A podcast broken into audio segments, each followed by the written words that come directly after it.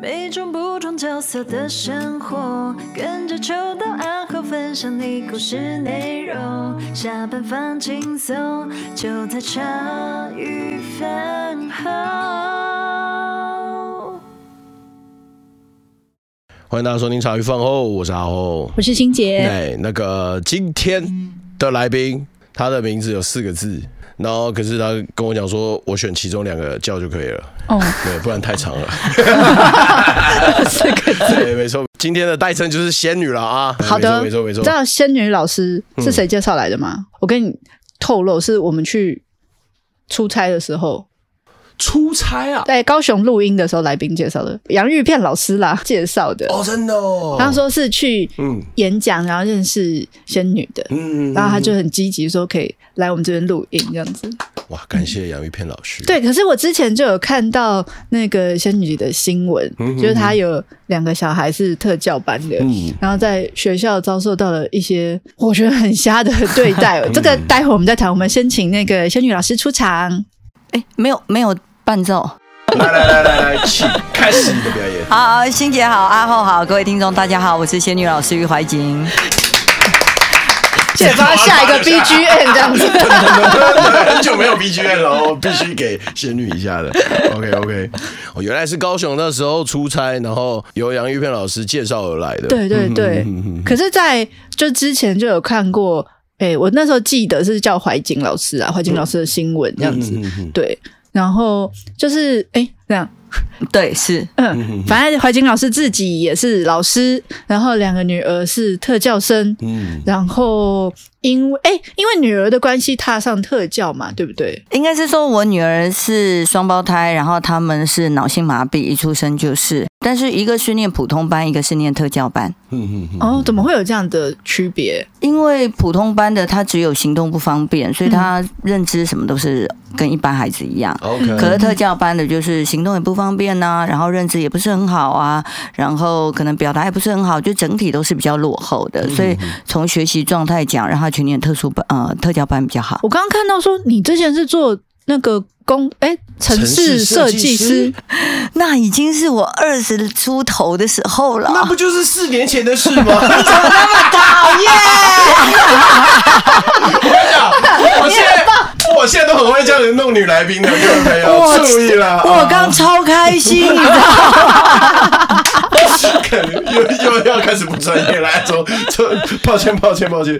我五专毕业的时候就反正就去找工作嘛，然后五专念的是电算，所以我就当城市设计师啊，嗯、然后做了三年，蛮无聊的。就你也知道那种做不喜欢的工作，就五点的时候怎么一直看着时钟啊？怎么才五点十分？怎么还不下班？然后去上个洗手间回来啊？怎么才五点十五？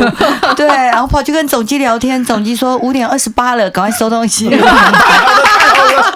总机都已经很了解了。OK，他这样做了三年哦，后来就有一次发生一件事，就公司不是发薪水条嘛？发薪水条都把我们大抽屉打开，把薪水条放进去嘛。然后那个我就看我隔壁的同事在笑啊，我就想说，嗯，怎么在笑？我就问他说，啊，你薪水多少？我们年轻人也不懂事啊，他就把他的薪水条给我看。哦，我那时候不看还好，一看我吓一跳，我想说，凭什么你多我三千块？论能力，我们也差不多；论姿色，我也在你之上啊。嗯，当然了，是不是？必须要的哦。所以你怎么多我三千块？他就说：“哎，他大学毕业，五专毕业。”哦啊，所以后来我才去念大学的。啊，可是不是应该念电？哎，资讯工程、电子计算啊，你就上一定是念的不好，然后做的不好，才会每天等下班，没成就感。那既然人生还可以再重新选择，我想啊，那到好像要到底要念什么？好像国中的时候只有国文比较好，所以后来就去念中文系，然后研究所念文学所，然后又不小心修了教育学分，然后考上公立学校就当老师了。在公立高中高职。高中，高中里面，那那个地方会让你比较如鱼得水吗？哎、欸，其实我教书的第一年，我就蛮喜欢这个工作的。真的啊，啊，真的，整个眼睛亮起来，你看你们的表情，直接闪亮。是的，没错，眼睛有星星。我第一所学校是那个，就是私立的高职，然后那些学生都不念书，有些还会带什么武士刀、开山刀来，然后上课大概有三分之二都在睡觉的。嗯，可是我那时候就觉得，当老师这件事真的是蛮不错的，就普度众生。然后再来，我也看到这些学生的眼睛，就是你当你跟他们讲话的时候，他们就会眼睛也是闪闪发亮，然后看着你，而且蛮好取悦的。他就跟你说：“阿丽娜公台语，温家被听你讲。”哎，那我讲，那我马先要讲台语，好像就这样慢慢跟学生把感情，呃，学生就会听啦。所以我从教书第一天，我就可以很明显的感觉到，跟以前我在职场工作很不一样，完全不同的感觉，就不会每天等五点半这样子。呃，没有，我后来都自己加班啊，我每天都很开心啊。嗯嗯嗯。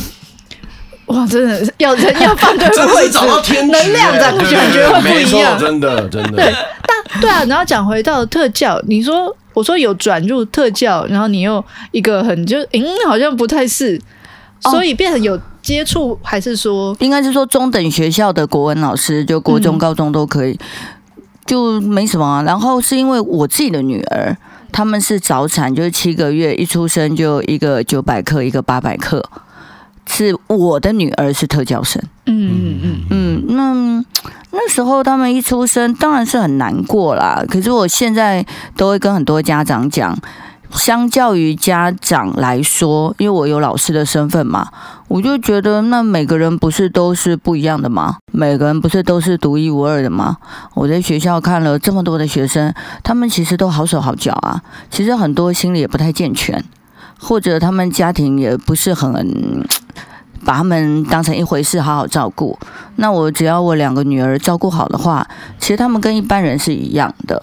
所以我是可能用老师的角度来看我女儿的缺陷的时候，我就会觉得就帮她找到天赋就好了。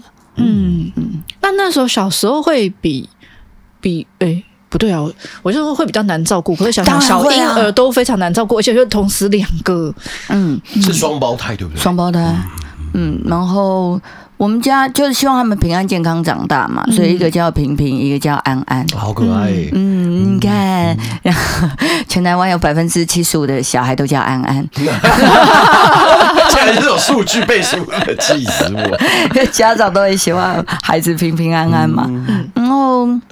蛮难带的，就是平平还好啦，就跟一般孩子差不多。那我们安安一出生，他离开加护病房的时候，他就有一个鼻胃管，他是带着鼻胃管回家的。啊、哦，天哪，那那对我们来说也蛮恐怖的鼻胃管，嗯，好可怕哦。就对，很细，然后一直插着，所以他有的时候手不小心一挥，或者他一翻身，那鼻胃管就掉了。对、啊。然后其实我们出院前，医生就有跟我们教怎么插鼻胃管。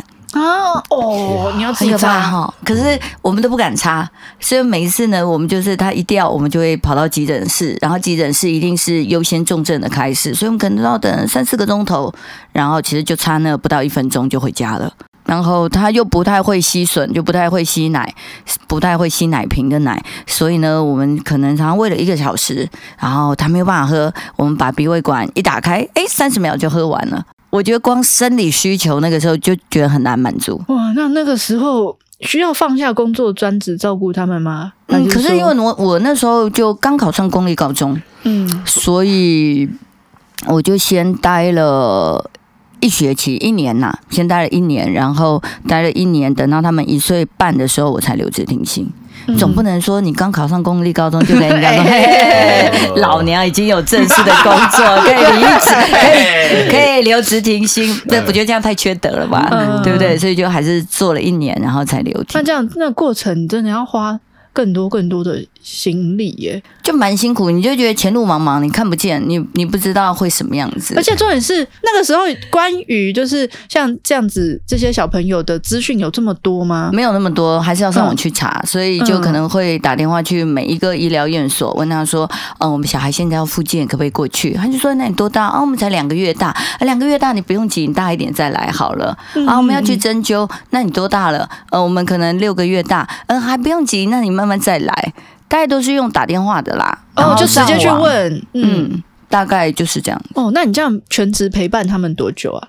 一年半，三岁就要回到那个工作上面了。嗯，然后就让他们去幼稚园吗？然后就是白天我婆婆会带他，然后我小姑也会帮忙带。等到晚上回家就我自己带。四岁四岁的时候，因为安安还不会说话，才去幼稚园。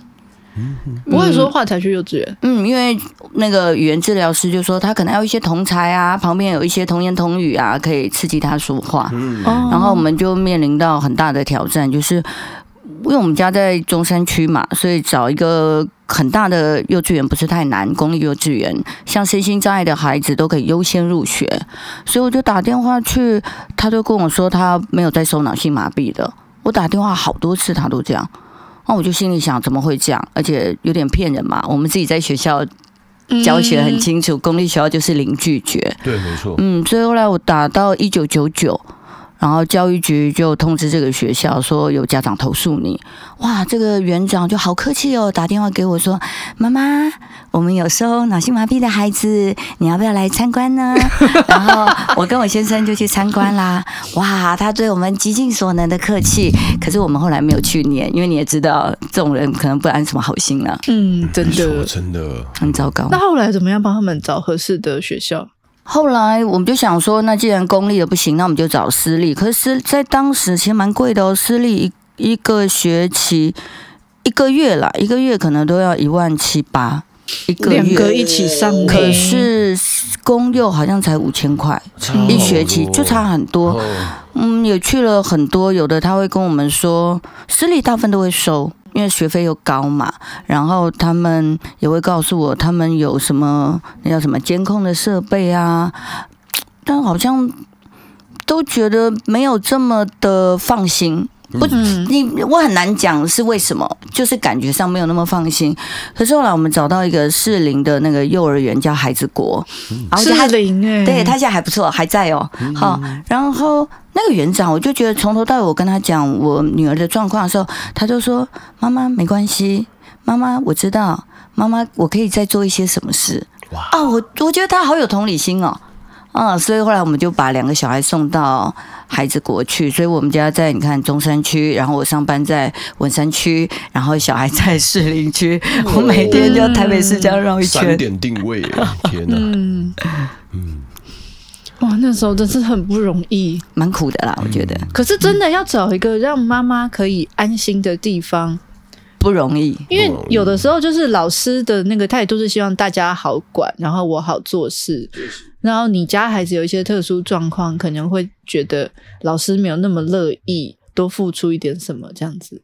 可是听到那个园长这样讲，诶，他还可以做什么？然后跟你说放心，他也没有那种那种对嫌弃的感觉。所以他去年找我回去演讲，我就价码给他打对折。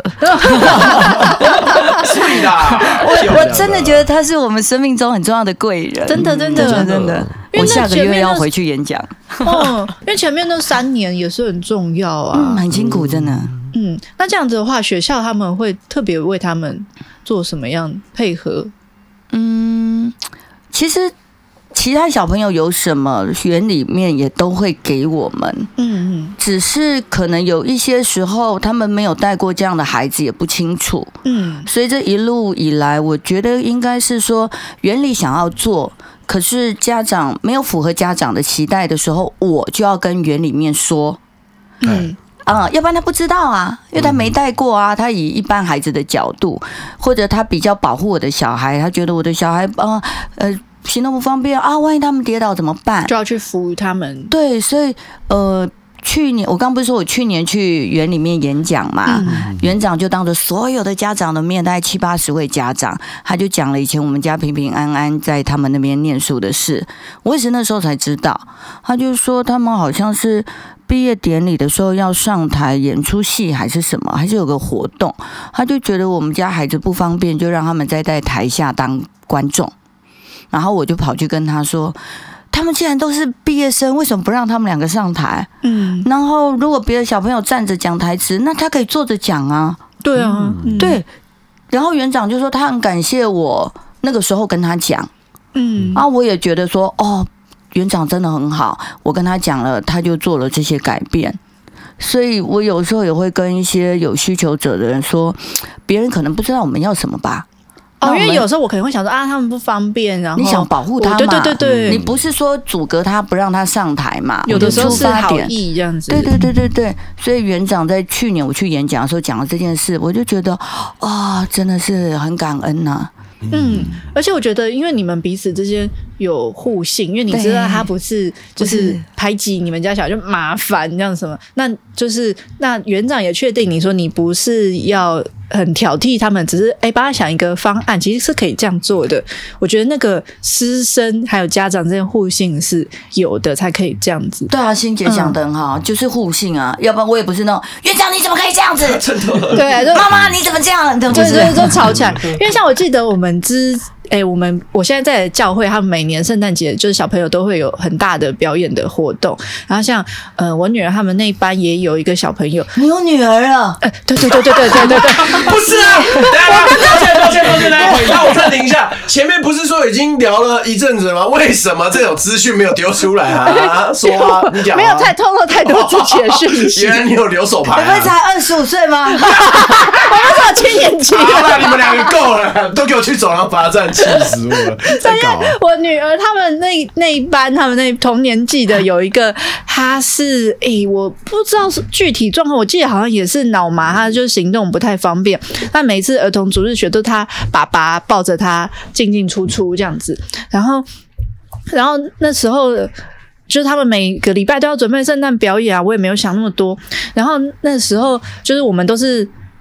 表演当天才知道他们全部要演什么，不然平常他们在那边预备，我们也没看。然后那天就看到那个爸爸，就是穿着那个圣诞老人的衣服，然后就抱着那个女儿上台催泪。然后我们所有家长看到就哇，就是对对对对对，就是。帮他们找了一个很适合的位置，嗯、那因为你爸爸抱着他上台，这样也很奇怪。那他们就给爸爸，也是让爸爸有参与演出，然后就变成他们可以一起参与这个整个演出。就我觉得真的是可以想办法的，嗯、对对对，对对对。嗯、可是真的有时候，就是有时候我也会觉得说。嗯，比如说我看到像这样的小朋友，我就会不知道说，哎、欸，我去扶他一下比较好，还是有些妈妈会说，哎、欸，你不要扶，跌倒就让他跌，让他自己站起来。然后他，哎、欸，可能筷子拿不好，汤匙拿不好，是我要喂他吃饭，还是又让他自己乱吃？没有关系。所以有时候我觉得我们也是不知道该怎么做，可能会对孩子比较好，然后对他未来会比较好。所以我觉得真的很需要大家一直持续沟通这样子。像这种，我觉得就问句嘛。问句就哎、欸、需要帮忙吗？嗯，哎、欸、我可以做什么？他会告诉你不需要。哎、欸，那这样就很好啦。嗯，总比那你说不需要，我还说哎、欸、他跌倒没有关系吗？我就还会再多学说，所以以后看到他跌倒，就真的让他自己爬起来就没关系吗？这样我们旁边还想说可以可以后可以后，不会觉得我们很冷血。我我我觉得这种就是有个淡书，就是他像一般的跌倒是 OK，、嗯、如果他都已经头破血流了，流血那个一定要去救他了。没错。所以就是，我觉得旁边人就是会觉得说，哎、欸，我们就持把维持这样子的沟通，嗯、对啊，嗯、也不要不好意思问，对对对对对，因为有时候是不问你什么都不做啊，你问了，你知道哦，这个可能让他自己爬起来是好的，你虽然也是什么都不做，只是至少你多了一个理解，不要每次看他都觉得 我该不该动手，该不该去扶他一下这样什么的。我还遇过那种，就是我们早期的时候都会有那种欧巴桑，就会在旁边说、嗯、啊，那家可怜。嗯。啊，是没做不到什么代志。哦，像这种我就觉得很不舒服，烦，对啊，真的，嗯，可是以前真的会有，我不知道，因为我们基督徒我不知道是不是会有一些信仰，他们会觉得说，如果身上有什么病痛啊，或者什么不不是不适的状况，就是你做了什么事情。对，有些人就会这样。我记得基督徒就会说啊，这是呃上天给我们的礼物，所以这个孩子的才会到我们的旁边。对对对，对不对？所以我那阵子就对基督徒的那个好感度有增加。谢谢谢谢，谢谢 谢谢。虽然我们也做了很多那个 降低好感度的事情啊，少啰嗦，少啰嗦，少啰嗦。对，所以这样子感觉，这样幼稚园求学都还。幼稚园的阶段算是一个很友善、很棒的地方，蛮、嗯、棒的，蛮棒的。嗯，嗯，那到国小呢？嗯，国小还可以啦。国小还可以的意思是，国小的课业没有那么多，所以课业学习当然是没有那么好。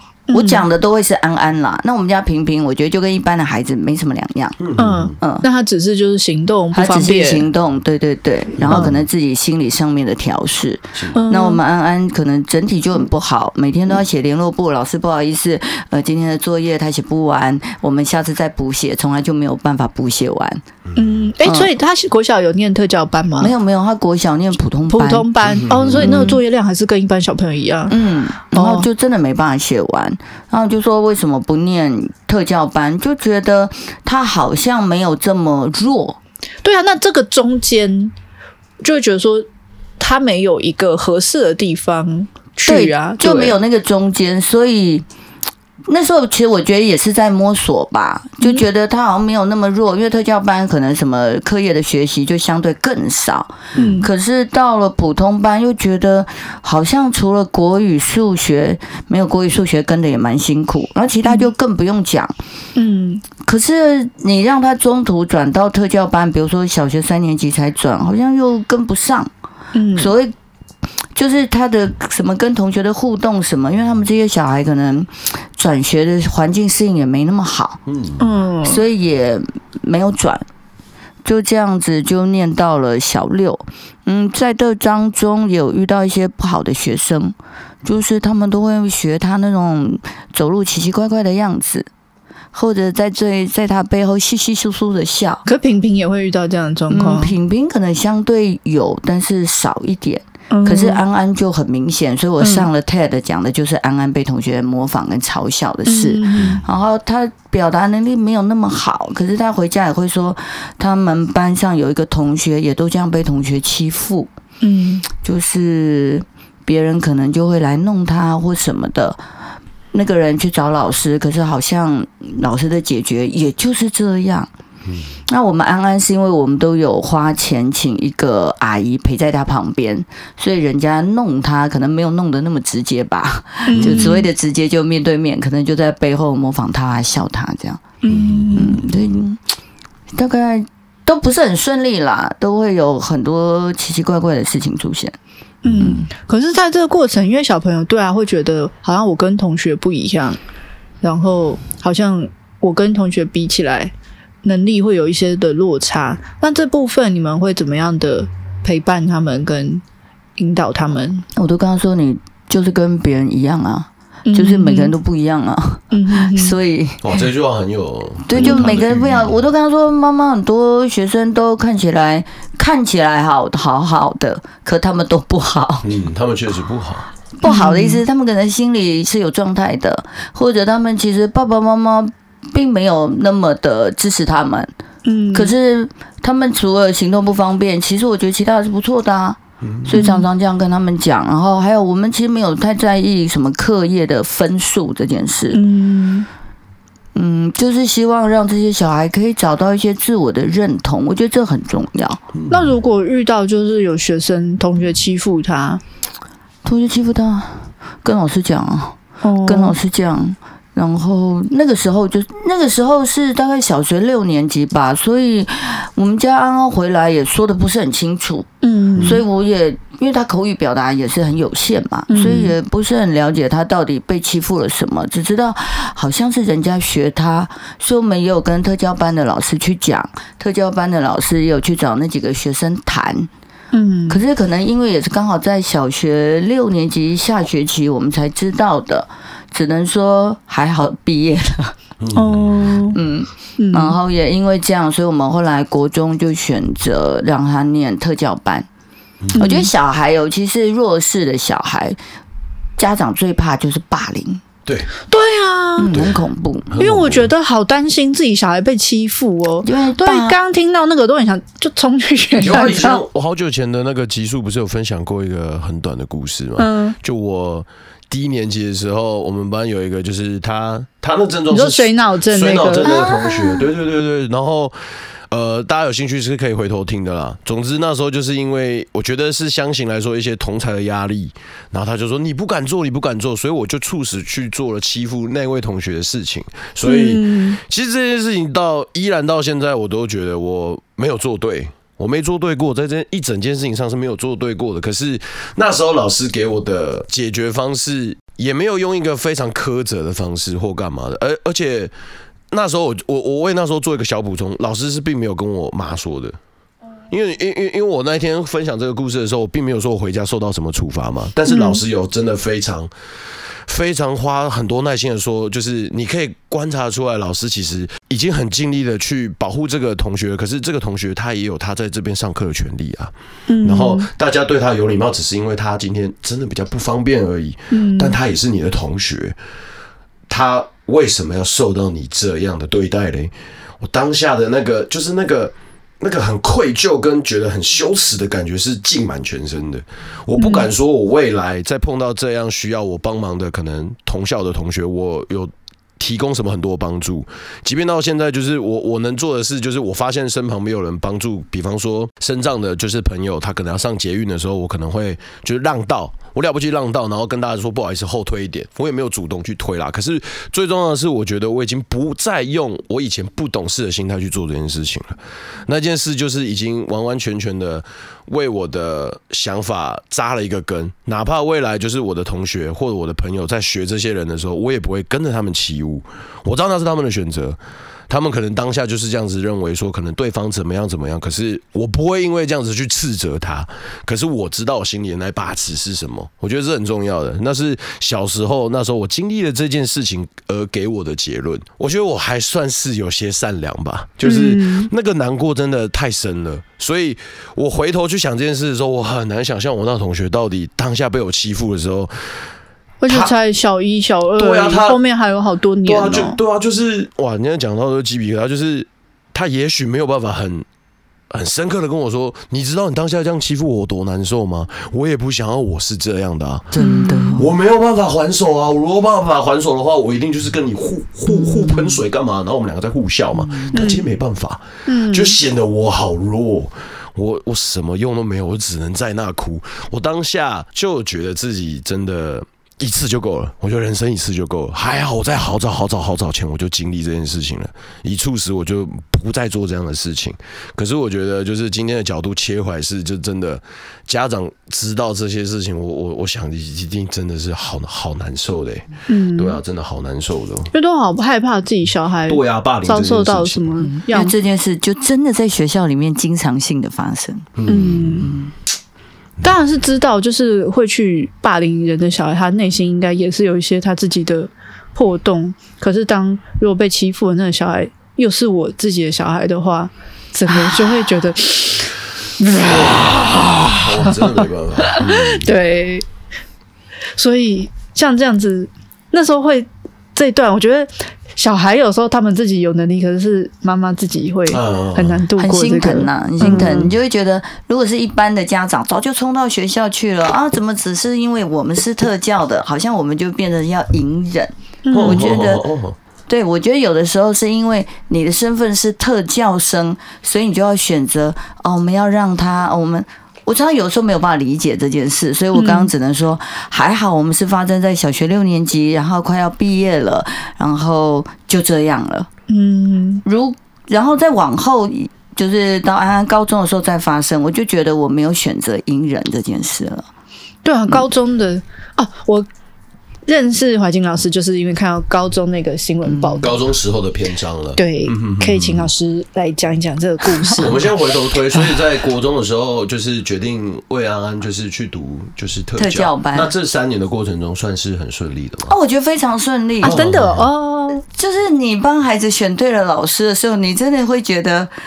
我们在上班，我们就是在上班，就是不用一颗半个心挂在那里，这样子，对，就觉得很舒服啊。太好了，他在特教班，反正课业没有那么重，老师也会让他们去做他们自己有兴趣的事。像他，我刚刚就说他国语还不错，嗯，所以他现在文章还可以写，哇，也还写得出一些东西。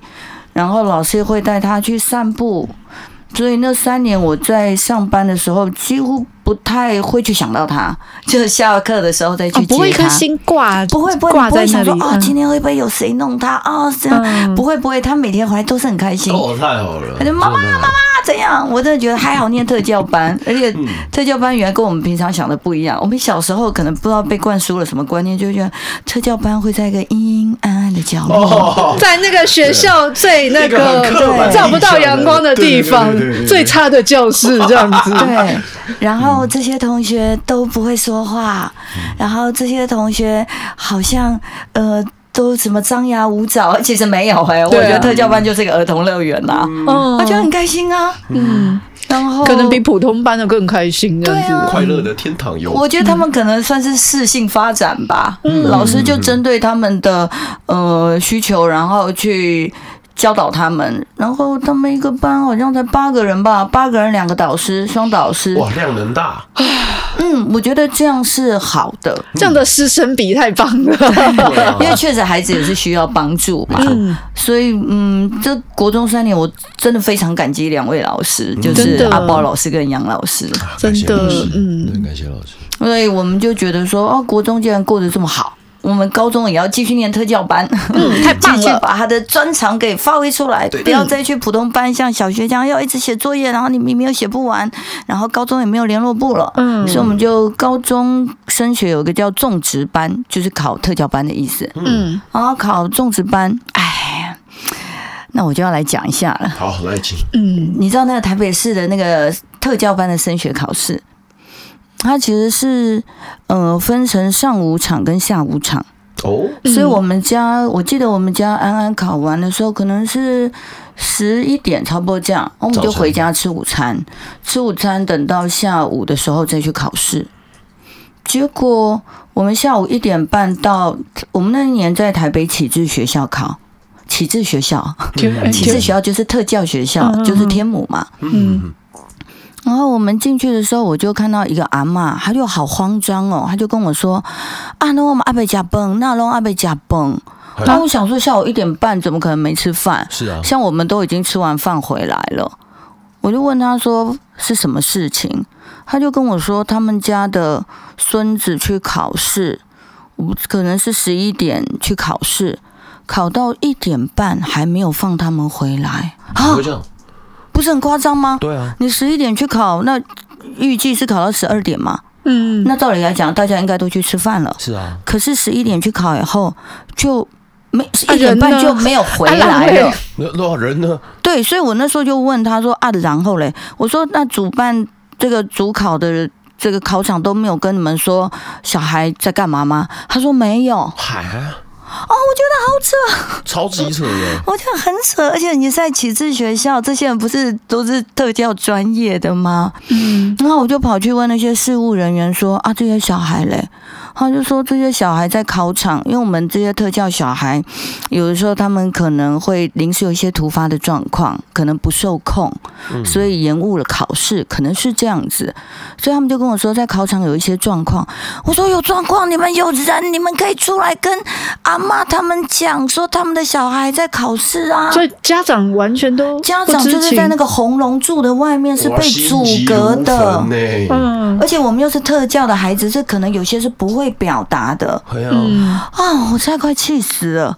我就去跟这些事务人员说：“你们怎么都没有人来跟这些家长，很多个家长，然后只是我是跟这个阿嬷聊，都没有人通知他。”然后我就说啊，你们在这里划手机呢？啊，你们 都在划手机，你们传个讯息，或者你只要到楼下去，就是三四层楼，你去跟里面的人讲就好啦。是啊，你们真的是把特教生当成 非常非常的不重要哎。哦，我那时候好生气，我就在那个市场就是蛮大声的啦，我就说你们真的太不重视这些小孩了。然后到一点多，这些小孩就被放回来，你就看到。这些家长，他们其实就是，我觉得就是很无助啦。十几年以来，你看小孩都已经国三了嘛，十五年以来，大概都受到很多不公平的对待，嗯，所以他们其实也不想叫了。所以你就看到这些小孩一出了这个红龙柱，那个就赶快去跟着阿嬷，然后就跟着爸爸，跟着妈妈，然后家长就赶快把他们带走，就让他带去吃午餐啊，就这样子啊。其实我真的觉得蛮难过的，所以后来我。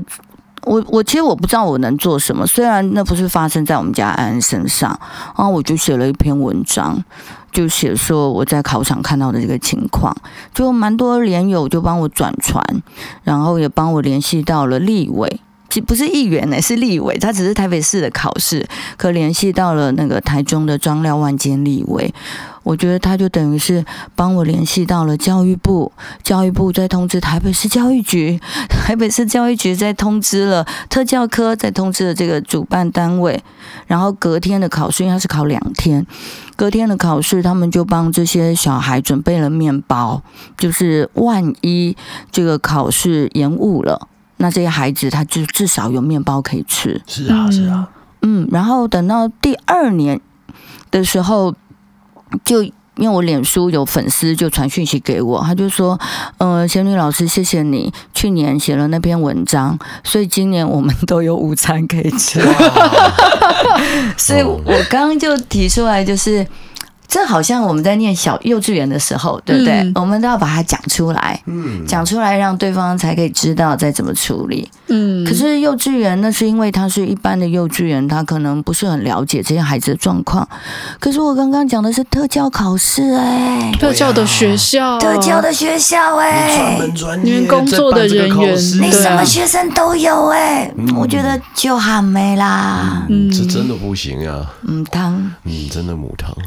所以还好有你那时候帮他们发声，对啊，不然他们好像也都没有人，他们已经很习惯这样做事了。他们很习惯这样做事，然后很多人就会说：“那你们这些身心障碍家长怎么都不出来讲话？”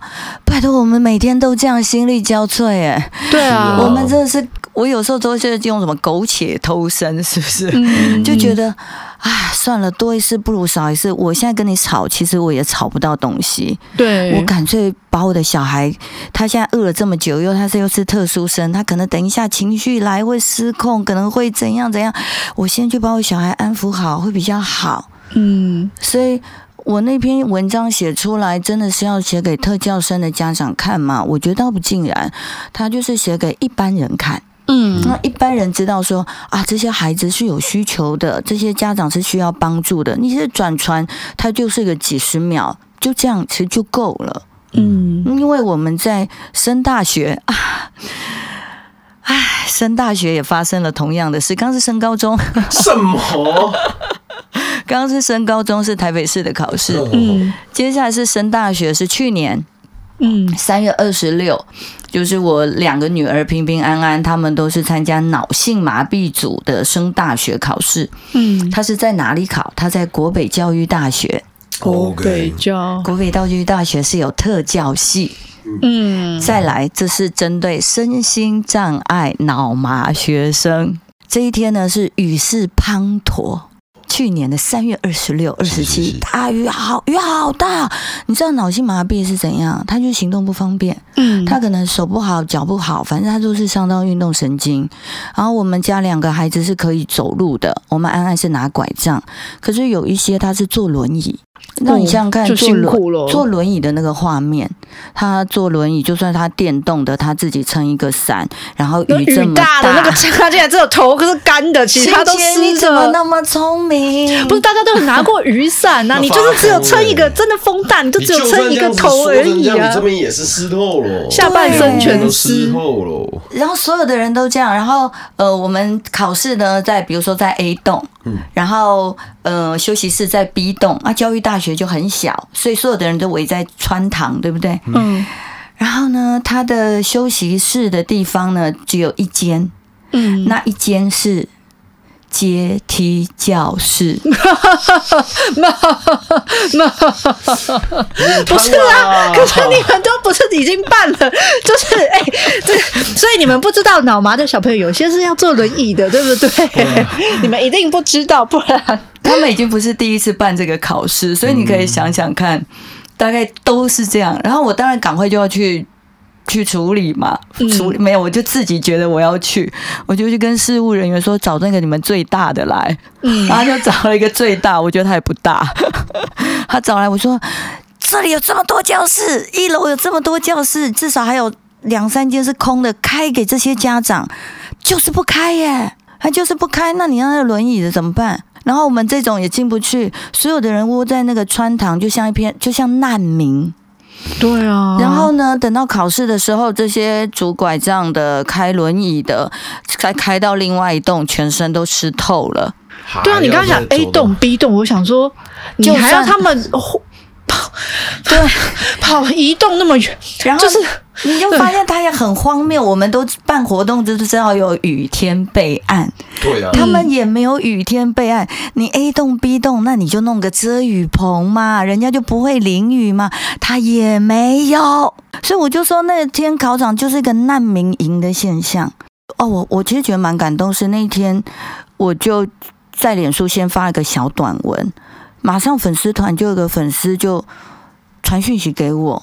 其实他从来没有在我脸书下面留言呢，他就说：“老师，我们家就在国北教育大学隔壁，如果你不介意的话，你来我们家休息好不好？”哇！哦，我真的觉得很感动。其实要做都可以做啊，就是你真的给人家，其实有的时候真的只是我们就方便一点点而已，可是对人家帮助很大。你那个湿哒哒的要怎么考试？啊、你就是因为他身心障碍，你就瞧不起他吗？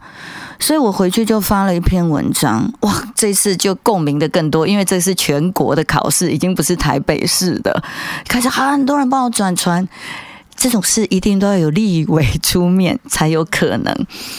然后呢，这个时候管这些身心障碍的是学特司司长，就在我脸书下面留言，就说这个考试呢是非常的好，你懂什么叫官腔官调吗？就不知民间疾苦。然后呢，很多人就开始帮我开始找，就找到了立委。你知道找到了谁吗？哎，怎么这么巧，又是三年前的张廖万坚委员。哎，我真的很感谢他。嗯、很多人在我的脸书下面帮我 tag 了很多立委，都没有人出面，就是张廖委员就出面了。他又开始协调，协调了之后，我跟你说。学特司司长又来我的脸书下面留言，非常的客气，没有关腔关掉了，完全没有。这个时候你就知道孩子们要什么就有什么了，而且这些孩子他们就可以在考试的那一栋的 B one，它 B one 下面很大，而且 B 那一栋有电梯，孩子们在一楼考试就可以搭电梯到 B one 直接休息，不用再到隔天那边了。所以，为什么这些人他们谈教育、谈特殊教育，到司长、到事务人员，可是他们完全没有办法为身心障碍的孩子做一些什么耶？嗯，然后只要是官员一出面，哇，他们那个教育人的特质怎么就出来了？嗯，嗯汤啦，真的母汤啊！就是有时候都会自己在做这种事情的时候，想说，是我们要求太多了吗？还要我出来去找，就是你们最大的事情，就是有时候讲这句话的时候，都有点想说，是不是 我们有点太仗世界？可是我们要的就是一个很非常基本，然后合理的东西呀、是因为因为你是教育部，是来照顾这些孩子的，啊、而且你常常教育部都说扶弱拔尖，你要扶弱啊，结果你是欺弱哎、欸。呃，我又写了那篇文章，然后立委就出面嘛，在立法院提出来质询，要求教育部三个月要改出精进方案。嗯，所以这些特殊考场在台北跟高雄才有，所以你要想想看，那金门的怎么办？嗯，金门的就要搭飞机来台湾考试。租轮也要钱，机票都是自己出。对啊，所以今年是等于我们去年经历了那件事以后，立委提出来后，今年增增加了中部的考场，然后有了住宿费跟交通费。但是我觉得教育部不能够怠惰，他应该要朝向孩子们能够就地考试。对啊，因为你选务都可以办理。其实考试也是一样啊，尤其他们更需要，他们很需要，对啊，嗯，所以我觉得教育部偷懒啊，嗯，真的是这样，没错，嗯，啊，突然不知道讲什么，对不对？呃、不过我觉得，哪怕提出需求之后，我们可以有沟通的空间嘛，就跟那时候，嗯、就是我们在那个孩子国那时候，啊对啊，就是有我我提出了我的需求，然后你可以拿出同理心，就理解我，然后我们一起来把问题解决。我觉得这件事是重要的。但是他们都不做，他们都一定要到人家转船了才做。对，就是一定一定要迫在眉梢了，你才要解决。我觉得这个，那你要想想看，就是在仙女出现之前的前面这么多年的考试，哇，对啊，对不对？对对，对，嗯、他们跟我说，年复一年的，他们跟我说，因为在之前都没有下雨。谁理你啊？不是啊，所以我刚刚其实，在听到一半的时候，我心里就在想说，该不会真的有人有胆讲说，那是因为今年特殊状况啊，雨很滂沱。可是平常都是大天，我就请问一下，天气晴朗的好天气会，我就突然不用坐轮椅吗？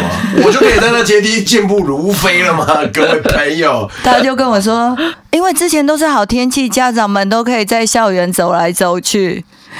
然后我就会觉得，那是因为你们根本都没有雨天备案。对，这这也是其中一个。还有一件事，我觉得也很荒谬。他们其实有很多的志工学生，可是他们没有训练这些学生，所以这些学生看到下雨天有这么多身心障碍者的时候，我觉得对他们来说也是一种压力。嗯，他没有被教育怎么跟这些人相处，或者就像欣姐刚刚问我，我我我可以帮他们做什么？其实我想做，嗯，所以他们没有被教育，这些学生就变成是站在那边，很像是铜像，反而又挡路，嗯，然后又没做事。可是等到第二天，因为我们已经提出诉求，第二天开始有改善的时候，这些学生每个都变得好有礼貌哦。有需要帮忙吗？我帮你撑伞过去好吗？所以我觉得学校疏忽了，没有帮这些孩呃服务学习的孩子先做过一些职前的训练，所以导致于这些孩子只能很冷漠的去看这些呃需要帮助的人。真的是想的太少了，就只是把一个。我要准备考试嘛，那我就把考试场地给你们啊，就让你们可以考试啊，啊，这样就够了吧？听起来真的是感觉好像把，就是整体准准备这件事情的量能压到最低的感觉耶，嗯、对吧、啊？就是我我提供了场地，我提供了就是各方面需要的人员，可是相关的就是协助完全没有。这件事情真的是有很多进步的空间啦，已经讲得非常委婉了，嗯、对吧、啊？因为。就像刚刚仙女说的嘛，就是也不是每次我们都只是想争赢而已啊，争赢我我不会得到什么，当下我又不会获得什么。可是我想要知道的是，在这次诉求之后，又不是只有我有需要，全国有多少的孩子跟家长是需要这些帮助的？未来我们一定还是会再办的嘛。年复一年的，我们还必须再持续的为这些孩子，因为这些孩子也都跟一般人一样啊，啊他们有继续要必须要升学啊，都要升学，嗯、无论是升学或者是未来的人生跟生活，这只是一个阶段而已。可是在这这个阶段内，不光是他们，其实我们也是需要帮忙的、啊。可是怎么在这件事情上面的时候，嗯、有些时候我觉得就会拿的拿到一些就很很诡谲的放大镜去检视他了。就你不觉得在哪每个角度都是吗？今天去诉求之后，就会感觉是哦，就是我甚至都会回来检讨自己。你刚不就讲吗？就是是不是我真的要求太多？其实我觉得，其实大家都再退一步看，就是只是因为我有需求，你来聆听我的需求。而我来跟你讨论什么事情解决，因为这些需求都是合理的啊，超级合理啊，并没有说什么我要仗势逼人。对，就是我们今天也不是妈的破破口就直接大骂，哎呀呀，什么都没有，我们也不是这样子的。我觉得就是今天在整体环境中，真的就是再一次那一句话，真的有太多进步空间了。对啊，不应该只是这样子发生才。才有一个及时的反应过来。嗯，发声不一定有用，立委出面一定有用。真的，真的。哇！所以感谢各位，就是转传我的脸书有关于这方面的贴文，我是蛮感谢的。对，有时候会觉得说啊，好无聊，大家都转来转去，可是好像有时候也真的不能小看那个转传的力量。是啊，是啊，对啊，嗯，舆论是有力量的。嗯，然后只要我们愿意把它写出来，所以那一天那个事务人员他不愿意开教室的时候，我就觉得他太荒谬了，我就决定我回家一定要写一篇文章，让在外面的人不了解这个状况，因为那个时候是疫情嘛，所以疫情的时候只有一个考生，只有一个家长陪哦，嗯，所以很多人是被关在里面，外界的世界其实是不知道的。嗯，而且重点是你又会很气，就会觉得说你们这样做事不是只有我们今年是这样，就是以前的每一年，或是未来每一年，就是还有这么多的学生要被你们这样子糟蹋，真的是糟蹋，想到就会很气，这样子不可以。对，教育部不能只有喊口号，没错，真的。哦，刚刚我要原本要讲到高中的那个部分，就是。就是我认识嗯仙女老师的开始，对，所以我们现在时间线先要拉回，就是高中，对，那时候你看到那个仙女的那个高中的文章，对不对？那个是安安嘛，对不对？安安，对啊，在学校遭到了一些很文雅的说，就是很瞎的待遇，这样子，对，就比如说像那个那时候他们要上台领奖，对，然后安安可能不方便上台，那就说那我可不可以就是在讲台下，因为。礼堂嘛，或者是操场，就是你一定可以在台下，啊、我还是可以做颁奖的动作。没错。然后校长说不要，校长直接不要啊，是这样吗？嗯、呃，是他得到一个全国滚球比赛第三名，所以学校就给了我们一张通知单，就说呃领奖要着校服上台。嗯嗯嗯，校服是什么？西装裤跟衬衫嘛。啊，我也是这样认为，所以。我们就给他穿了上半身穿校服，就是卡其服衬衫，对，嗯、衬衫。可是他因为他就手功能不好，所以他都是穿体育裤，这样穿脱才方便嘛。有松紧带的嘛？对对对，他如果扣子，他可能到厕所，他他这辈子没有穿过扣扣子的裤子。我、嗯哦、现在这个年纪也改都穿松紧带的裤子，舒服又自在。本期节目有的不要吵，赞助播出，赞助播出。好了，然后。嗯，我就去，他就已经要上台，就准备那个领奖的学生要排队嘛，就有学生就跟他说：“嗯，你这样子衣服混搭不能上台。”哦，我就想啊，怎么会这样？因为我送他上学，我就看到校长不是都会在校门口跟大家送往迎来嘛。嗯、我就跟校长说：“哎，他这样要给他上台啊。”校长就说：“呃，学校说不可以上台，就不要上台啊。”学校说啊，你不就学校校长最大的吗？对，我也不懂，所以我又在跟他说，可是他就行动不方便，他就只能穿体育裤啊。他就说我没有办法为他破例。对，我就是看到这句话，就是想说。你你再说一次，你再说一次，什么叫做没有办法为他破例？所以今天就是什么，就坐轮椅的学生，你也要叫他走上台领奖，要站起来加油，快点！今天是你的光荣时刻。对啊，你就要跟他说，哎、欸，你要走上台领奖吗？不是啊！哇，这句话完全不符合时宜耶，那句话。对，我那时候，我就是以老师跟你妈妈的角度，我都觉得他好荒谬哦。然后这个。为什么会是我一个人在这边孤立的抗争？所以后来他们学校就不知道什么组长就说：“哦，我们是说着校服，那其实着体育服的话，那就是你全套体育服，所以就借了一件体育外套给他，就让他上台领奖。嗯，但是这个整个过程，我其实都是很不舒服的，超级不舒服。对啊，嗯，然后甚至我会觉得他干嘛上司令台？你应该下台来颁奖给他才对啊！是，对啊，因为他行动不方便啊，你不是行动自如吗？然后我这一天其实打，我觉得我有点被冲击到了，因为这已经是高三了嘛。从我们进这个学校，你看他是考特教考试进去的，所以学校五六月就知道有一个行动不方便的学生要来念了，你就应该要有一些及时的应应方案。可是我们去学校报道的时候，还是爬上二楼。教室在二楼。对，报道的时候，嗯、好像可能六月报道，去爬上了二楼报道。我就觉得这个学校不贴心。嗯，你其实报道也不过就是个十几分钟的事，你跟我们在一楼，我还是觉得你蛮贴心的嘛。然后报道完以后，他就说他们教室安安的教室在二楼，然后电脑教室在三楼。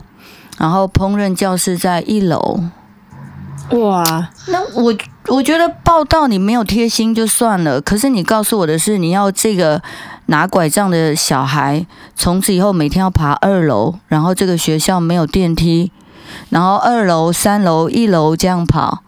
嗯，我刚刚有说学校应该会有教育局会有配有助理员给这些小孩嘛，照顾他们。那既然你们学校是这个样子，我就想说，那我不然就打电话去问教育局说，那你有没有助理员给我的女儿？嗯，那个教育局的小姐，我大概打了四五次吧，她就跟我说：“妈妈，你不要无限上纲。”天哪，我就觉得，可是那个不是在，就是你前面讲的人力这个，对就是人力的协助啊，所以你就发现，其实教育局也没有同理心啊，然后这个学校也没有啊。那我们自己以前是学校的老师，我们很清楚学校为什么有这种手法，就是嗯，你拿拐杖的上二楼，他就是没有让你来念呐、啊，他就是要让你知难而退啊。所以他从高一、高二、高三、高三这个上台这件事，我觉得就是一个导火线吧，就觉得已经好像忍无可忍了。所以我就又再写了一篇文章。其实中间我每次发生什么事我都会写，但这次写的又更多人转传，因为我就从公立学校辞职了，因为校长说我没有办法为他破例。我觉得其实我们都说什么，很多人都说什么小孩走中，我就不是小孩走中，是大人走中。对，我说，所以大人走钟。那句话，那时候我对这句话印象真的很深刻。嗯、那时候看到那个报道，就会觉得说。怎么会是一个校长，然后来对一个妈妈讲这句话？校长耶，对，就是。你也不方便嘛，你有什么不方便吗？当、啊、校长大人走下台没有很难呐、啊，大哥。对啊，对啊，所以后来我就写了一篇嘛，什么呃，因为木栅高工没有无障碍空间，什么导致仙女老师从公立学校辞职，哇，又很多人转传，就这样。我觉得，可是那时候怎么会是变成你自己也想要？那一天其实给我的冲击很大，就是他跟我说他没有办法为他破例。可是我们常常都觉得每一个孩子都很重要啊，因材施教。是啊，我就觉得，那我从此以后要教大人，我不是要教高中生才对耶。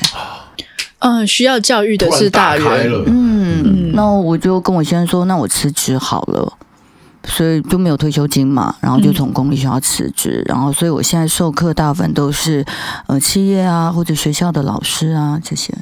嗯，可那时候。会有点害怕吗？因为对老师来讲，好像这个是退休啊，什么是蛮重要的。会害怕吗？其实姐，你知道吗？我从安安念高一的时候，我就留职停薪嘞。啊哦，嗯，很多人都会问我说：“那既然这个这学校这么不好，你怎么会选择这个学校？”因为我自己任教的学校离这个学校大概车程五分钟，所以我。听说这个学校虽然不好，我还是让安安去就读，是因为这样我才可以工作啊。可是等到你看学校把它放到二楼，教育局又说我无限上纲，我突然觉得很毛。那种毛不是同才霸凌我的孩子，是学校就是霸凌我的孩子啊。那整体的教育结构，嗯、而且因为你说刚刚讲一楼、二楼、三楼、四楼，那个时候我想到可能是学校的态度，可能是会说啊，妈妈你就是要这样适应啊，他都来我们学校了，那他出去本来就是要适应这个社会，我们没有办法做任何。改变，就是我一开始想到可能会是这一些，然后可是像你可能解读，就是他是用某一个方法在暗示你劝退，然后我听到觉得哇，就是哦，原来就是可能这是我还没有听到那么深层的那个意思，可是你立刻就解读，就觉得说你应该是就是小孩子从小以来就是长期会有很多人。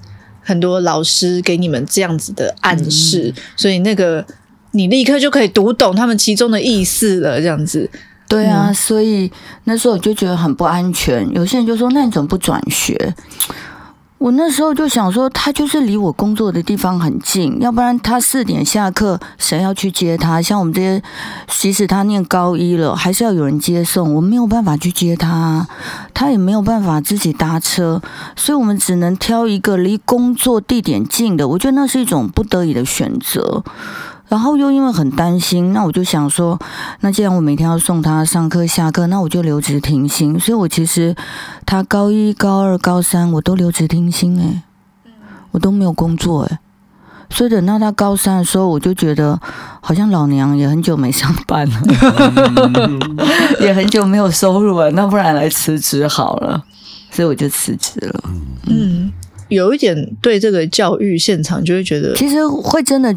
失望了，我觉得对这个人还有对这个学校的环境是很失望的，但是我们没有对人事失望，嗯、所以我举凡我到呃哪些地方去上课啊或者演讲的时候，其实我也会说这些事，甚至我都会问说，我想请问今天一个孩子他这样啊，你会走你会呃。让这个孩子上半身穿制服，下半身穿体育裤上台领奖的，请举手。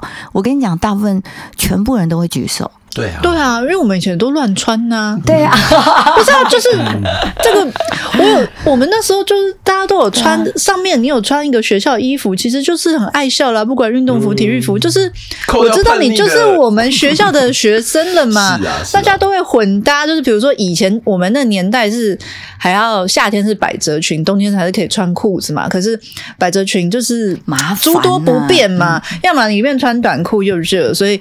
其实最常我们就是上面短袖衬衫，然后下面是冬天的那种长裤，然后有些人甚至还会做夏天的材质什么之类，就是就是老师教官什么，他们其实都已经见怪不怪了。然后你你不会要在上台那天，你还要这么特别的来跟我就是盯这件事情，就会觉得真的很不舒服这样子。嗯，对啊，所以我就会问那个观众嘛，有的观众没有举手，我就问他说：“哎，那你为什么不举手？”他说：“为什么要让他上台？我自己走下去就好啦。”哦，对啊，对，我就觉得我现在做的真的就在教育这些大人。所以心杰刚问我说：“嗯，万一我们遇到这些人怎么办？”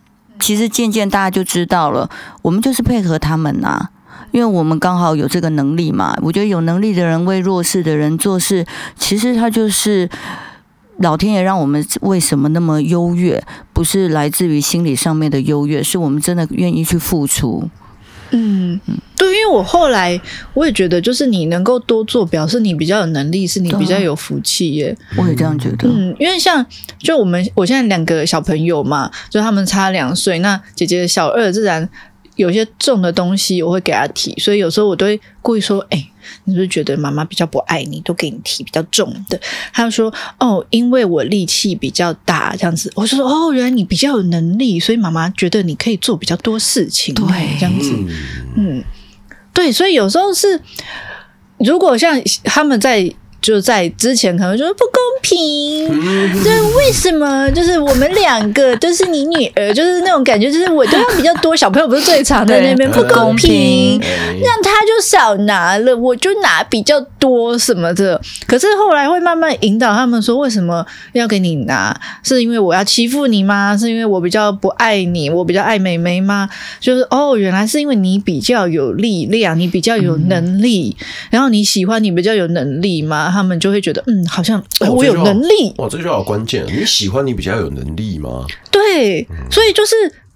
有的时候，我们以前在的环境都会觉得说，那凭什么我们要帮他？凭什么我们要配合他？大家都这样子，然后那我们也是这样跑教室。他要来念这个学校的时候，他就应该知道要配合我们的规定啦。没错，哇，这个就是最终来到这个地方。对，我觉得一定会有这样子的声音，就是他都知道我们学校这样，他还来念，那你就来念了，还要一直抱怨这样子。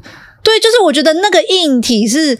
可能是没有办法改变的，比如说，可能他们学校真的电脑教室可能就就没有办法搬到一楼嘛，可能诸多的要经费要什么的，或是很多状况。可是有一些事情是我真的很顺手的方便，你是可以做的。你是可以感受到哦，我是真的哦，我们真的学校经费很缺，要一楼弄一个电脑教室很难。可是我走下台是举手之劳，对啊，这就是关键了。今天我愿意三阶四阶之遥，哎，你都不要。对，对，那我要想说，其实没有那么难，因为造成舆论的压力之后，一开学学校就给安安一楼的教室。那你想想看，烹饪教室在一楼，电脑呢？他们特教班也才八个学生啊，一人一台笔电就好啦。对啊，就你看，就什么都解决了耶。就是、你何必要刁难家长呢？嗯，就是真的就是要不要做而已。是啊，嗯。前面讲多为难，多为难，其实没有，有人有重要的人，很关切，就都不为难了。可是就是觉得说，那我为什么一定要这样子做到这个程度，你们才肯改变？对，我就会觉得你们不是都是谈教育的人吗？嗯，比如说他从去高中的第一天，我就看到那个教室有那个那叫什么讲台，它是石头的。他们安安高国中的时候是没有讲台的，所以他随时就可以走到黑板，然后去写黑板。可是他高中有讲台，他就走不上去啊，因为他拿拐杖啊。对啊，我就跟学校说，这个讲台真的不要。其实他也没太理我。等到高三的时候，议员出面了。我跟你讲，好快哦！那个开学不就中秋节了吗？是啊，中秋节再放个年假，讲台就打掉了，哇，好有效率！我我就会觉得很荒谬，就是 真的是荒谬了，就是很荒谬，就是就有时候都会觉得说，哦，这个妈妈感觉好像很难搞，都用自己的网络声量来对学校施压，这样子就是感觉很难相处什么的。可是到底是我们太难相处了，还是？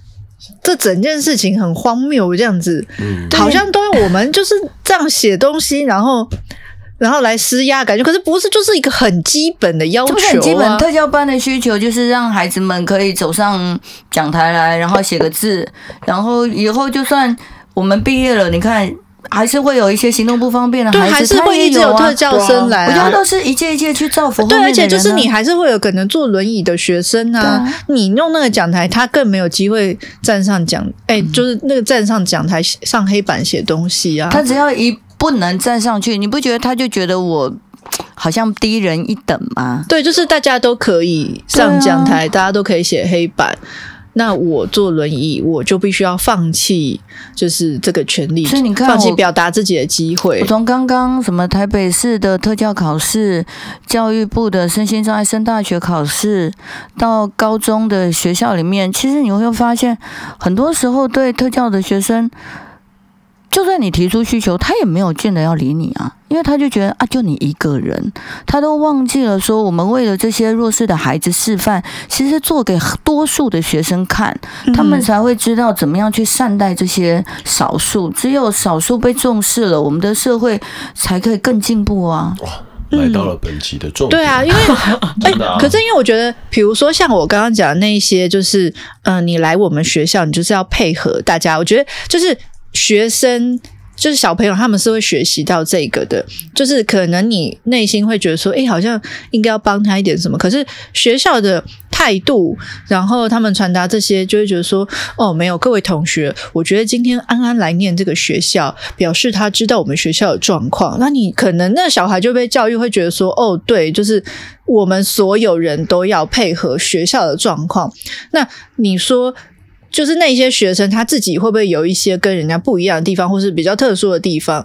可是那样子的观念就是在告诉你，我就是要配合学校，配合所有人。就算我自己内心或是我其他地方有不一样的需要，或者是不一样的状态，我也是要把这些东西打掉。我要来配合所有人。嗯。一口气。小时候很常听到少数服从多数，可是我忘记在哪一集中，嗯、我忘记秋刀那时候是怎么解释的啦。就是确实，现在目前在就是整体社会架构中，少数是必然要服从多数的嘛，因为多数就是多多数声音这样子。可是我们今天在探讨这件事情的根源是，我觉得如果今天换个角度来想，就是也就是因为大部分很多的情况。都是必须由多数人去决定这些事情，那我们就更应该要用更开阔的角度去看看少数人他们到底需要什么啊？我们今天才能完整，就是不要再分多数跟少数，因为我们都是人，最终，对啊，我们最终才能做到互相理解。要做到互相理解这种很大同思想的这件事情是很美的，可是中间要付出多少的眼泪跟那种就是那种委屈是。很难可以有切身的那个体会的。嗯，所以在这些你看细细小小的事事情上面，哪怕只是我站上台阶要去到那个讲台上面去做我想做的事情，这件事情都可以。造成很大很大的影响，哎，不光是那一个小朋友，或者是未来他的学弟妹，我们刚刚都有讲到，所以我觉得就是啊，怎么说啊？就是我觉得，就常常会在想，就是究竟是是不是我们真的做不够？我觉得这个答案是确定的，一定是确定。可是我们不应该就只满足于现状，嗯，你不应该用一个角度说，我。啊，我们已经有尽力啦，我们做够多了。就是你不可以有这个声音，一旦有这个声音出现了，我们就都不会进步了。哦，不是，已经都让他来念了，我就是把他当一般小孩看待啦。对对对对，我觉得这个就不会是，这就不会是人跟人之间应该有的相处啦。我觉得，就是有的时候，也许你就是我，我们知道人是自私的，嗯，我们明白人是自私的，就是最终最终，我在我自己有能力的时候，我会选择帮助别人。这是我们很常讲到的，就是善良是给有。选择人去做的嘛，对不对？嗯、但是在这些时候，我觉得善良只不过是一个很基本的要件而已了。嗯，因为你明明就只是触手就可得的东西，耶，你就可以马上提供帮忙的。你，你究竟在怀疑什么嘞？嗯，就是你当时究竟在怀疑什么嘞？是什么样的压力促使你去做这件事？没有，我觉得，我觉得只是你纯纯粹的让自己盲目了吧。我觉得很多时候你就只是也自己选择了一个很偷懒的方式去面对了这些事情。你觉得不不关我的事啊？嗯，这今天这些东西就是没麻烦到我的时候就不关我的事，确实的，对啊。可是今天当我需要的时候，我就可以很大声力求，因为那是我需要的。可是我觉得今天就不要再分这样的对立面了，因为未来。如果你今天在做的事情上，一定都会不光是我、你、大家，就是你身旁一定都会出现。你生命的过程中，一定会有一些，就是哪怕是你自己，终将有可能你也会得到别人的帮助啊，对不对？嗯、我们不敢说未来的哪一天，我阿后本人会不会出了一个严重的车祸，然后我就呸呸呸，就是，可是你看，我们今天打了一个比方。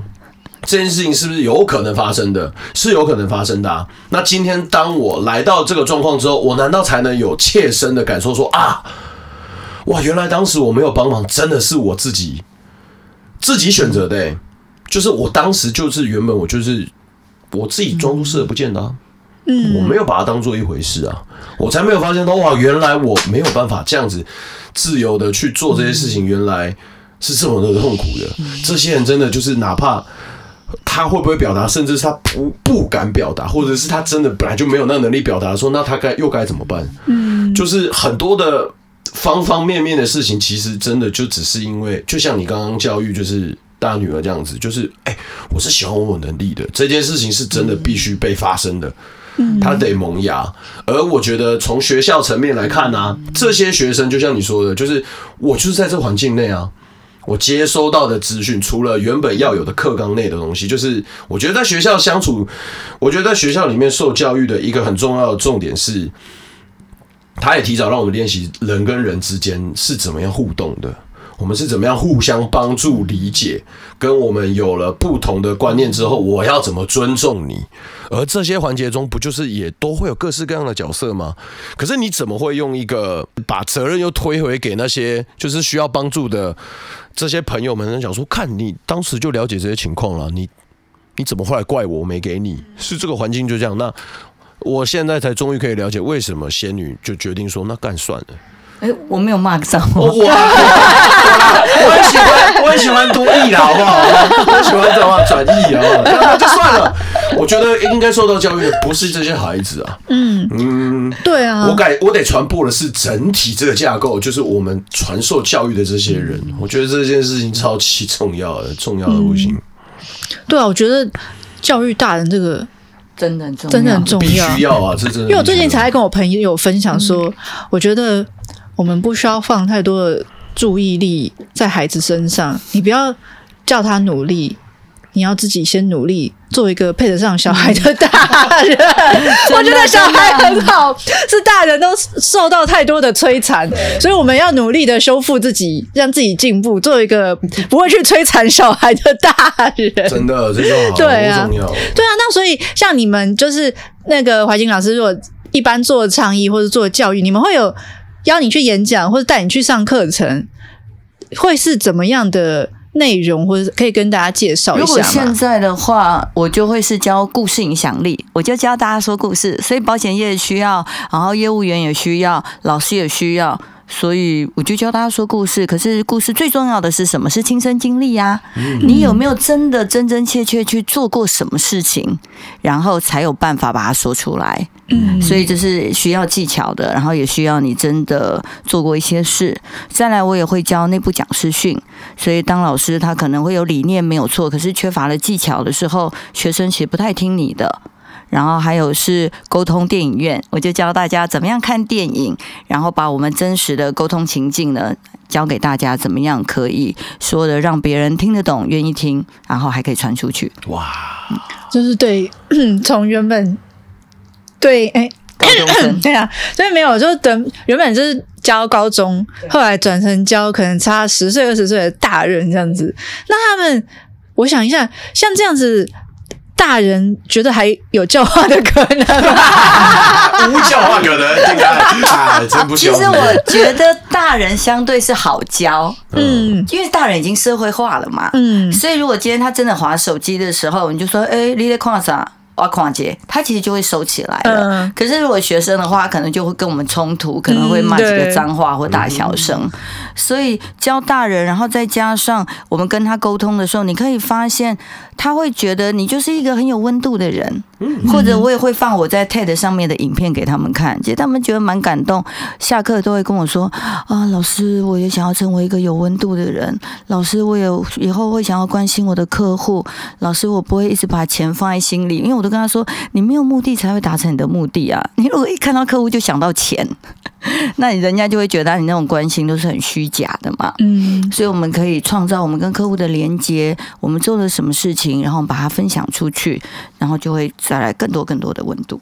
嗯，我觉得一开始就是那时候看到那个新闻的时候，就是会有我既定的印象，就会觉得说老师很重要的，可能就是教完这个啊，然后退休啊什么的，然后就会那时候我自己就会觉得说，啊，就是辞职嘞，然后就觉得啊，公立老师辞职嘞，就是会带着我自己既定的印象，会觉得说好可，如果公立老师放弃了，你知道铁饭碗会是一个很可怕，可是好像反而就是。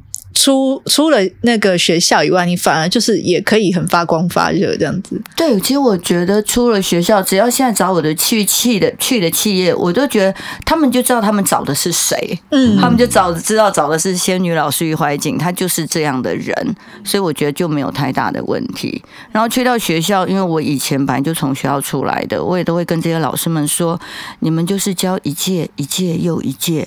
其实真的影响是很深远的，对呀，真的真的。如果你没有改变，那我们的学生，你想想看，比如说他在小学，有一天他会拿着麦克风，到他三十几岁，呃，我最想要感谢的是我小学四年级的呃王大同老师，老师在我成绩很烂的时候，总是跟我说没有关系，我觉得你一定是大有可为的。你是不是都讲这种故事？怎么可能说我小学四年级的时候，王大同老师一天到晚骂我说我没出息？那你现在看看我过得多好，兄弟，你 也是有这种反例啦。不过你拿你要拿这种反例举到什么时候？对，我都会鼓励这些老师说，不要只有为了退休金啦，就是我每一天还可以影响孩子，影响学生们。嗯，对啊。那如果像你自己看来，在就是学校在特教生这一块，还有怎么样可以进步的空间？就是除了我们刚刚上述提到了那两场，其实我自己内心的答案是觉得说，就是你要其实要做都可以，对啊，只是真的是愿意不愿意。我觉得就意愿呐，我觉得就是意愿，嗯、就是你当在一个环境里面太久的时候，你会觉得，而这些本来就是理所当然了。嗯，而且就很习惯，我就是来完成这个工作。比如说考场，哦，我要来办一个考试，我就是任务性，哎，这次目标性的完成，啊，我就有办成一次考试啊。那那任务完成，OK，好，就是达成我的目标这样子。我去日本考察的时候，他们日本的中小学就是六年，他就老师就要被迫换一所学校。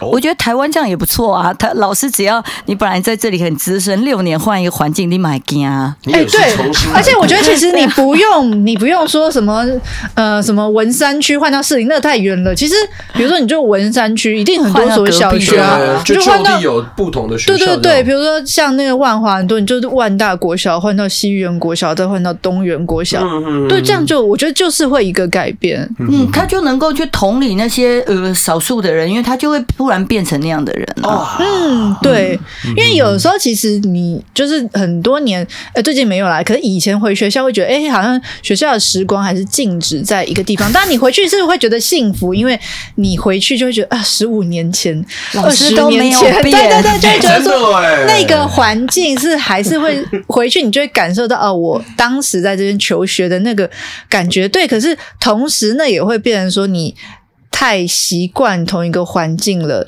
会用你很习惯的模式来做事情。嗯，嗯，大脑没有活化，对，没错，没错，没错。要接受不一样的刺激，没错，要学新的东西，嗯、你才会三年换一所学校，好凶的。哦 对，好像这个也是一个还不错的方式。对啊，你用这样的心态，你就会突然发现，每个人都有可能机会成为少数，所以我们在平日就要善待这些少数人。嗯，对啊，真的是，对啊，老师可能。在那个职位岗位太久了，可能有一些感受都忘记了，这样子，对啊，就跟有时候大人，我觉得是都忘记小时候的感受了，这样子。对啊，以前都好怕爸爸妈妈骂我们什么考试不及格啊，可是现在一看到小孩嘛，就你给我考这个什么分数？对，可是我都觉得说，我常讲啊就是。父母真的要多回想自己小时候的感受，你才不会那么害怕呀。嗯、就对于各方面，因为你会念书，绝对不是因为你爸妈每天骂你啊，对啊，嗯、是你自己哪一天愿意了，你有动力了。嗯绝对不是因为有一个人每天在你后面盯着你骂你，是你觉得这件事情重要，你有动力，你自己把它拿起来做。对啊，嗯，哇，看圣母的表情 哎，好碎哦。就是这一集会经由剪辑，你会发现，就是其实节奏很明快的。可是大家不得不说的是，在讲这些故事的时候，我们真的中间停顿好久的哎。就是我就觉得太傻眼，真的不难。这当下只能讲一点难度，真的没有一点难度。他妈的，就是真走下来没有难度，大哥。如果你有觉得有困难，真的要讲出来，大家可以帮助。换我帮助你啊，兄弟，真的 真的不难。对对对，所以那时候我还记得那个感受，所以就是今天可以看到仙女老师在这边，就觉得哇。真的大力感谢！对对对对对，嗯、就会觉得很棒的缘分。要感谢洋芋片老师。对，而且是洋芋，还是我们洋芋片老师介绍来的这样子。所以老师，那个仙女现在是目前还是有一些就是演讲跟一些。对，我现在就专门接呃企业的课程讲座，然后学校也有这样。那如果要找你的话，要该怎么找呢？呃，你就到网络上面打“仙女老师于怀瑾”，嗯、你就可以看到我的电子信箱跟我的粉专，嗯、然后就可以寄信给你。跟你做邀约这样子，或者是粉砖，就是仙女老师于怀瑾，嗯、就直接讯息我。好的，没有没有，我我觉得今天就是 那个这样一路拉长的故事线，这样子，就是现在仙女老师是已经怀，就是她拿着她的仙女棒，已经开始在教育大家，你知道吗？对。可是过往在仙女老师还没成为仙女之前，你看她一路陪着平平安安这样子长大。中间碰到的这些事情，有碰到就是让人值得感谢的园长啊，然后碰到的这么多的就是国中老师、啊，对，可是这中间我们还是依然看到了很多就是不免让我们受伤的伤疤，你知道吗？就是你就是这些伤疤会时时提醒我们，就是。下次我们要再避免这样的事情发生了啦！嗯、真的，就是这些事情不是说不是说我们就抓着这伤口说，哦，这不应该这样子。就是事情发生了，急事发生了，这是确实的。可是我们怎么样避免其他人也在受到这样的伤害啊？所以我觉得就是这样的教育现场，我们换一个角度，把这样的理念。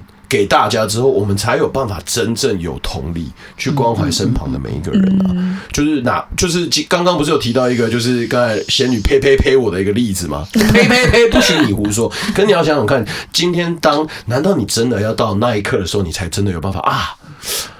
原来这事情是这样，对，或是不用到那个程度，啊、你有些自己不一样，或是脆弱，或需要人帮助的时候，你想到的是，哎，校长愿意走下来颁奖给那个学生，还是校长跟他说，哦，我没有办法为他破例。如果你想象的是不一样的画面，你内心对于。你自己脆弱的状态，你敢不敢求助？我觉得那个影响就很大。对，没错，嗯、没错。所以我觉得今天这一集是也算是又从也给给我上了一课，这样子的感觉。就是听到了这么多的故事，我以为我长成的，就每个人一定都会有自己不同的想法。因为就像贤宇老师一开始前面讲的，我们都那不一样。我们人，我们自己个人是对于别人来说是这么的不同，可是其实我们都一样。这句话在最一开始的时候就已经有送给大家了，嗯、所以我觉得就是这些东西不能少，希望大家都可以在为这个环境努力啦。最好吧，教育教育部真的。要再加油啦！加油好吗？虽然我们已经离开了教育很久了，然后我们也可能有自己叛逆的时候，然后也有想起就是有一些就是不公平的对待。可是你看，想想看，秋刀在录了这么多老师系列之后，他也对老师改观了。嗯，他也就是也开始的逐渐的改变了自己的思维，他也有发现到那。哪怕他是这样的想法，他也会希望他的女儿受到的是好的教育环境的对待，然后大家的好的相处这样子。那我觉得不不外乎是在教育现场的人们，或者是大家从家长到学生，大家都可以在共好一个环境之后，就不会再有像校长讲的那句话出现了。那时候才会是最好的最好的环境啊，对不对？对啊，就希望大家都可以，好不好？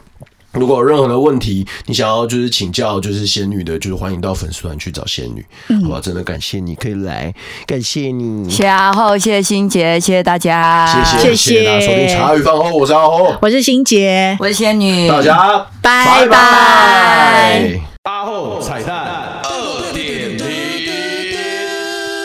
欢迎你收听阿后彩蛋二点零，我是阿后，哎，仙女老师，好不好？所提供的故事以及他在倡议的事情，真的让我觉得很感动。那天录完的同时，也真的觉得很荣幸，可以就是参与这样的议题。所以希望大家好不好，都可以去关注仙女老师的粉丝团，然后去看看相关的倡议议题。希望大家都可以有更多的理解，好不好？让这个世界可以变得更好。与此同时呢，好不好？然后彩蛋二点零这边要跟大家报告一下，就是我嘎欧雷的状况了。哎，的、的、个、的、个、的、个、的、个、音乐，请下。本人我呢 根本没有成功拍到嘎欧雷一次。哎，其实真的很多人呢，我发现我住的地方，现在这个地方总共只有两个地方有。第一个呢是便利商店，第二个呢。竟然是书局诶，超级可爱的。而书局那边好像有两台或三台吧。那它正常的时间，我不知道大家知不知道。我跟大家科普一下，它去年的时候呢，就是高磊相关的那个相关哎干相关的代理厂商呢，它是有一个明文规定的。我不知道上次的那个。空中有没有跟大家讲到？它其实是有时间限制的。所谓时间限制是，它好像是早上九点它才开放机台，然后到晚上好像几点啊？十点还十二点？我有点忘了。也就是说，除了此之外的其他时间啊，这应该有讲到，就是它只能直接纯粹的，就是投钱，然后看到你看到的宝可梦，然后就哇太好了。可是你不能进行战斗，你只能直接选择捕捉。所以也就是因为这样子呢，那大家都知道嘛。大概九点后，我可能就是下午，可能比较会有时间，或者是可能接近傍晚的时间。哇，哎、我曾经试着去到这两个店点，一个就是便利商店跟书局嘛，哎、完全排不到、欸，哎，完全排不到、欸，哎，我看到我们这边有一个，就是。他应该是国小生吧，一个小胖，哇，他都会跟他的就是朋友，你知道，成群结队，然后他们就是一起，好，跟很像嘎欧的特工小队一样，哇，他每一次就是准备一个超大的箱子，然后它里面一堆卡片，然后他同学说，哇，你怎么有这个？哦，我之前礼拜六日的时候去投的，我看他是好不好，很盯紧哦，哇，真的排不到哎、你就是在旁边，我我我那时候就是在他旁边，大概排了半小时吧，我发现哎。他好像就是还在他的战斗中，那大家是会有时间的吗？他如果输的话，他就要离开，他是会好好轮的。可是我时间不够啊，因为那个就是我想说，就是看看有没有空档时间，刚好有人要离开机台，我就稍微去玩一下。哎、完全没有哎、完全没有的哎、所以我不知道他是不是可以，就是比方说，哎、提前预约一个时段啊，或干嘛的，然后再去玩。我一直很想玩，可是我一直没玩到，好不好？等到我玩到的话，我一定会跟大家讲一下的。因为自从我被高磊洗到，就我那个朋友洗到之后，然后我就去跟朋友聊，哎、我发现我蛮多朋友都在当神奇宝贝大师的，很想跟他们组队，所以我想说，哎、等到我拿到我第一个神奇宝贝之后。好不好？我在在那个直播跟大家分享一下。那同时说到直播，明天应该不意外的话，晚上大家空中见喽，好不好？也希望你可以喜欢本集。我是阿厚，我们直播跟周五见，大家拜拜。